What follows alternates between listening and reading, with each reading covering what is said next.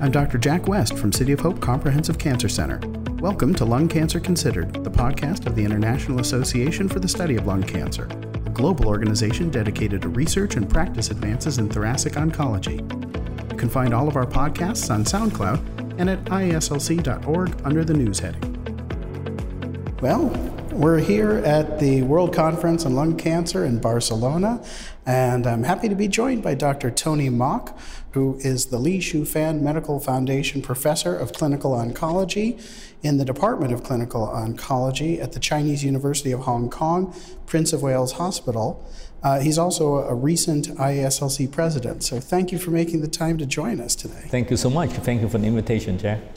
Let's start with some of what you see as the uh, some of the highlights of the, the conference. Uh, we've gotten some data, there's some that are uh, information that's still going to come out, and then in a few weeks, some at ESMO. But uh, if you could speak to some of the key themes that you've seen and maybe some of the promising data. Right. So, first, go back to start with the targeted therapy, which I love the most, or know a little bit more, and which is the fact that the new data coming out from KRAS mutation, highly exciting.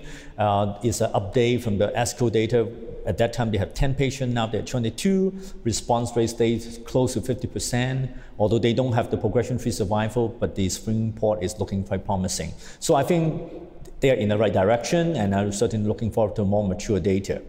And speaking of mature data, another exciting thing is the mature data from LOXO 292, the Libretto study. They have been telling us some data about high response rate and progression-free survival, but this is the first time with um, over 100 patients in their second line situation, reporting a median progression-free survival above 18 months. This is outstanding. I mean, this is like EGFR treated with osimertinib. And, and then, you know, uh, there, in addition, they were able to res, uh, report on the response rate on the CNS metastasis patient. They got 11 of them. However, they got a response rate of about 91%. Very important. Basically, check off all the boxes. High response rate, limited toxicity, and then with a high, uh, long progression-free survival and CNS penetration. What else can you ask for for targeted therapy? So I think it had matured into a uh, lovely lady, have the, way to put it, and certainly, and uh, I think that really is a good news for patients with a RET positive lung cancer. So I think those are the two most exciting news that I have. And then on the immunotherapy side, I guess the most exciting thing is the Caspian study, of course. Uh, it is a uh, randomized phase three study of the, uh, for extensive small cell lung cancer.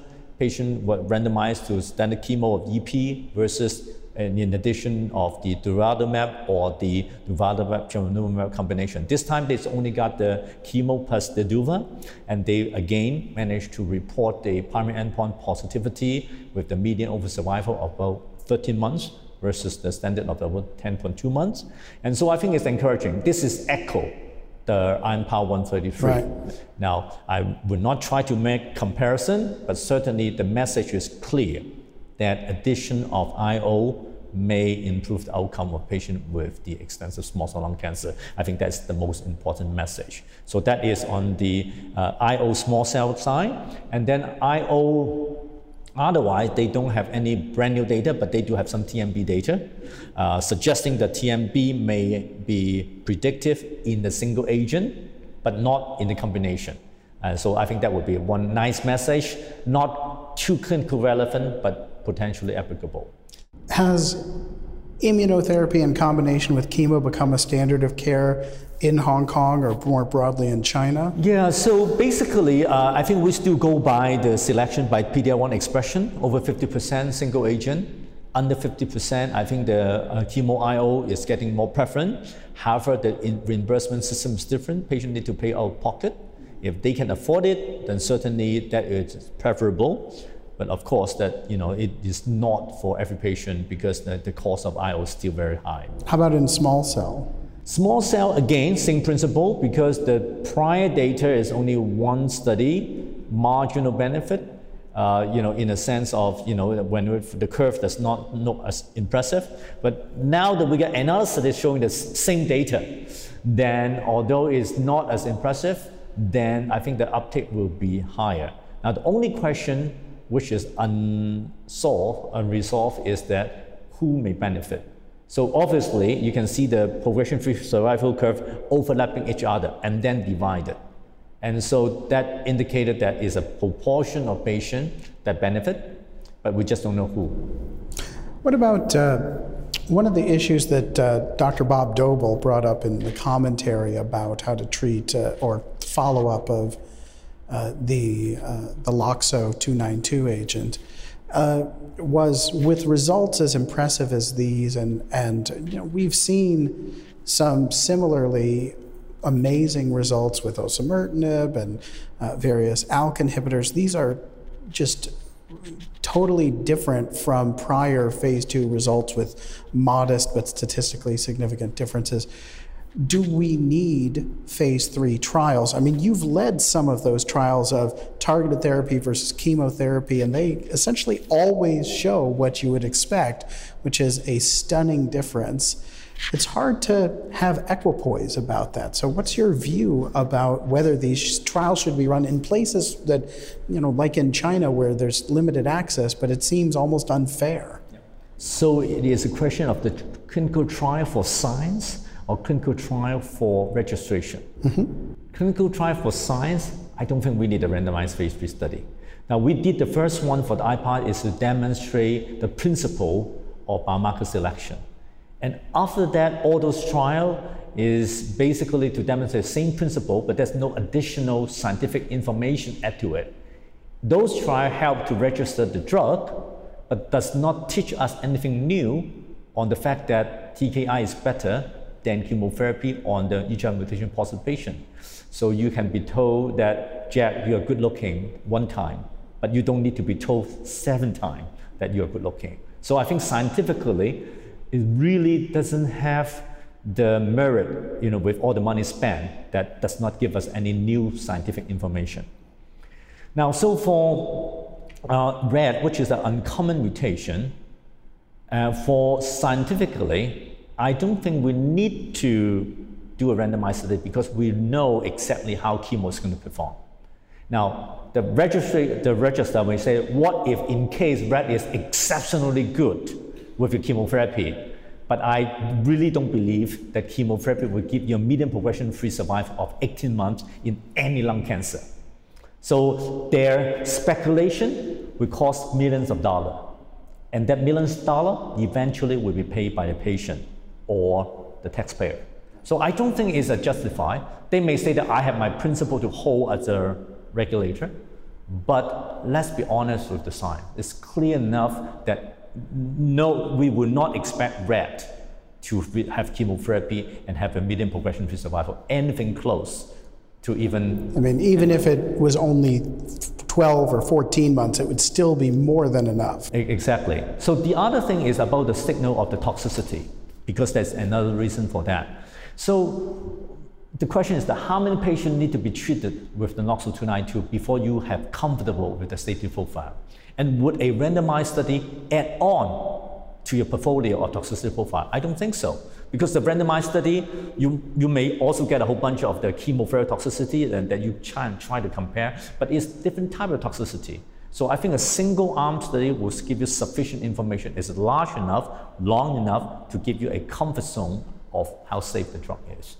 So I'm actually a big opposer of uh, randomized study for uh, LOXO 292 in this regard.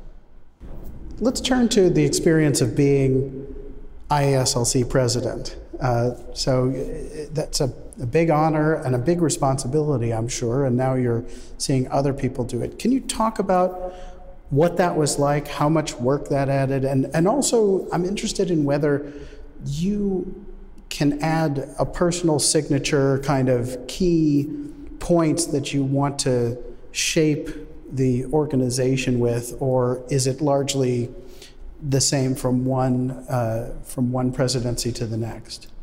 So uh, first of all, I have to say the IASLC is a great organization. Uh, it started with a vision of multidisciplinary and multinational uh, uh, collaboration. And we hold on to this principle over the years. And um, so my experience are generally positive because we do have a very uh, good group in the board of director that represent the different region And in generally, we work cohesively together. And in, in a sense, is that we were, have been growing from a smaller organization to now a much bigger organization. So during my time as a president and also involvement in the board, is that we try to put in a more uh, stronger structure so that you know the our staff will do the running of the organization while the leadership as a volunteer as a president or the other ex-official we would just provide the strategy and the direction and certainly i think you know we are more and more into that position now the office is well structured we have hired some very good people uh, to run the organization and in a sense, is that we are a little bit more like ASCO now. Previously is less like ASCO, but now we are a little bit more like ASCO. And with having the so-called staff to as the primary uh, so-called administration administrator of the organization.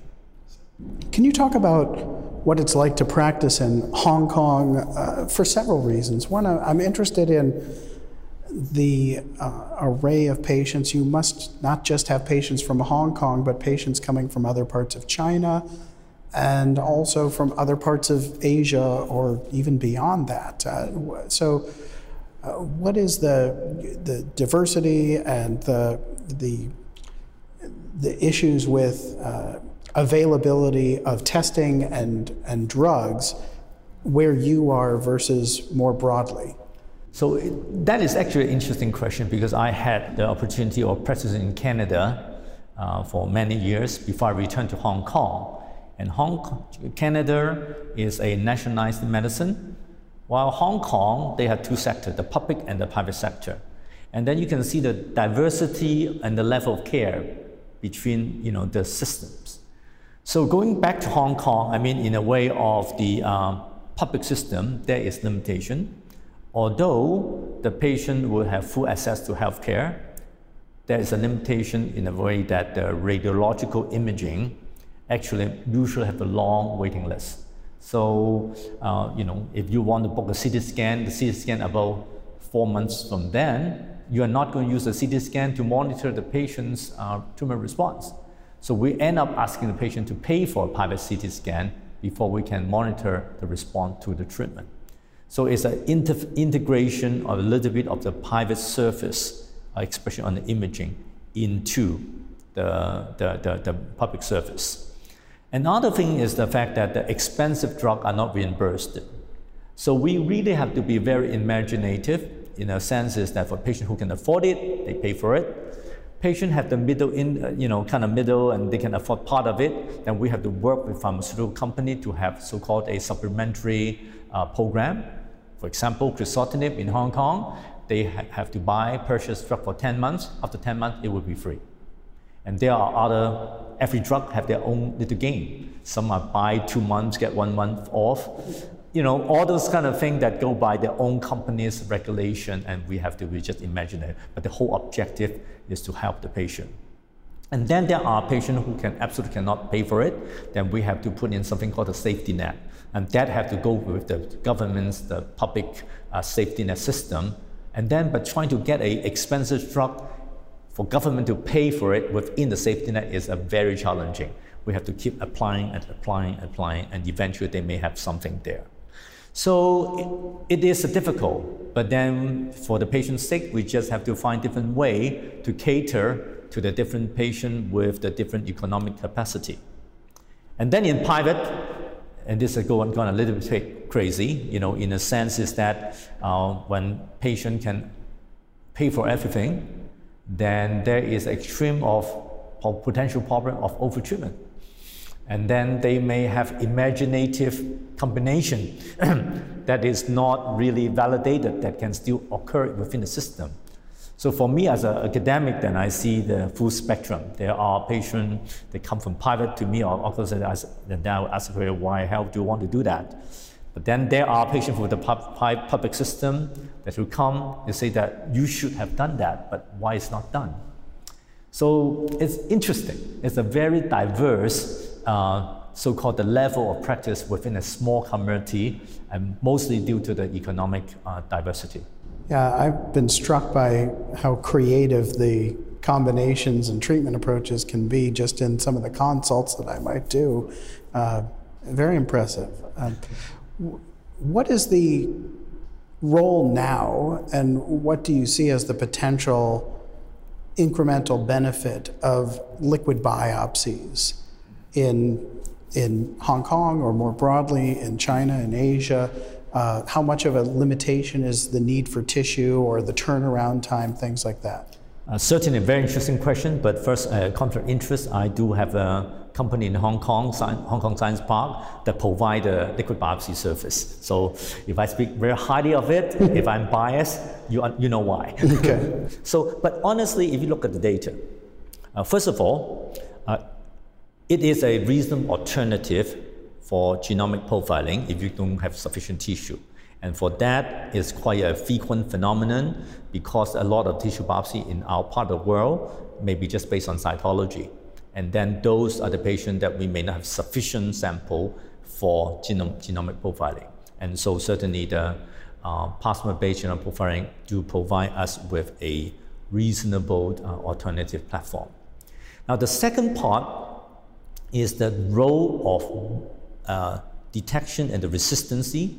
And then we have established it already quite well for T790M mutation. And then I think similarly, we can do the same for ALK and even in the future, maybe even RET, if understand a bit more. So I think in a way of resistancy, the detection of the mechanism of resistancy and identifying treatment, that have been pretty well established. What else, what other need to be established is the monitoring. Now, we have sufficient data to suggest that persistent EGFR mutation after one to two months of TKI is a poor prognostic factor. The question now is the fact that what intervention can be taken.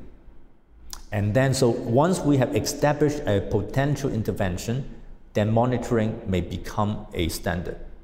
Uh, but right now, we don't have the mechanism of deciding of a plan of treatment for this group of patients yet. But certainly, it's not a small group. I mean, if you look into a number of this study, about 30% of the patients will have a persistent EGFR mutation, and then we need to do something for this group of patients. I agree that it's been very consistent uh, in lung cancer as well as across other cancers how helpful circulating tumor DNA can be in predicting who is going to respond or who is liable to progress in the near future, who's likely to recur after surgery, for instance. The challenge being, what can you do with this information to improve outcomes? So, um, today's talk that I debate whether single agent TKI is better than combination, so admittedly, the combination data is intriguing from Japan and supported also by the Indian data. So maybe the combination is not for the beginning. Maybe it's the patient who already got a TKI and then get persistent EGFR mutation. They may be the one who got combination of chemotherapy and TKI. We just need to do a study to prove that. Another setting where I could see a potential value is we have more systemic therapies, certainly targeted therapies, but uh, maybe more and more with immune therapies, patients doing very well with limited, essentially oligo-residual disease. And could we predict which patients might do especially well with consolidation local therapy? Uh, I don't know if you've that thought about it. That is a one good thought but my reservation is the fact that for patients with oligometastasis, the DNA allele frequency in the plasma may it's not be good low. enough. And our current sensitivity may not be sufficient to detect those DNA. So but, that would be the. the but I would just be thinking of it in terms of you know, trying to stratify which patients have a more systemic process mm. at, as likely to emerge, even if you did the local therapy. And, and maybe can you speak to how often or uncommon it is to do local consolidation therapy in the setting like we've seen in the, the Gomez trial and some others, SABR-COMET? Uh, you know, obviously in, in Asia, I, I'm intrigued by the, the type of cancer that you tend to see is different from North American or European, certainly some areas, that may be very amenable to local ablation here and there. Well, I am actually a, uh, a believer of that. So for patients with the EGFR mutation, I consistently do a PET scan in about three months. And then at the three months, if there is any residual disease, I'm very prone to provide the radiation to that, to that area. Uh, data is not huge, uh, but number one, with the current um, SBRT, is actually the damage to the patient is minimal. And then the cost is also not huge, you know. And so I think, you know, it is a reasonable consideration, uh, you know, to take this approach. And I think I, I trust that Korea had an abstract on this in this uh, meeting. A, uh, no, not, not Korea. China have a randomized phase two study from Guangzhou on this. Although it's not a huge sample, but then I think there's also suggests that they may improve on the progression-free survival. Right. Yeah. My questions around progression-free survival as an endpoint are largely based on if you're radiating all the areas most likely to show progression. Progression is that as valuable an endpoint, but well, just like in this. Um, meeting, we have VATS versus lobectomy, open lobectomy you logic is that you got less pain and they prove it. And so similarly i think that if you radiate the, the, the active sport, you're going to have longer progression free survival. Is common sense. Yes right well, so thank you so much for taking the time. It's great. It's always great to see you. I never have enough opportunities but i'm glad that we have these uh, global meetings where we can uh, connect with it's always great to talk to you jeff. Thank you so much. Excellent. thank you. Thank you. Thank you for listening to this podcast Visit the news section on iaslc.org for more Lung Cancer Considered podcasts. And please like your favorite episodes on SoundCloud and share them with your friends and colleagues. This is Dr. Jack West. Until next time.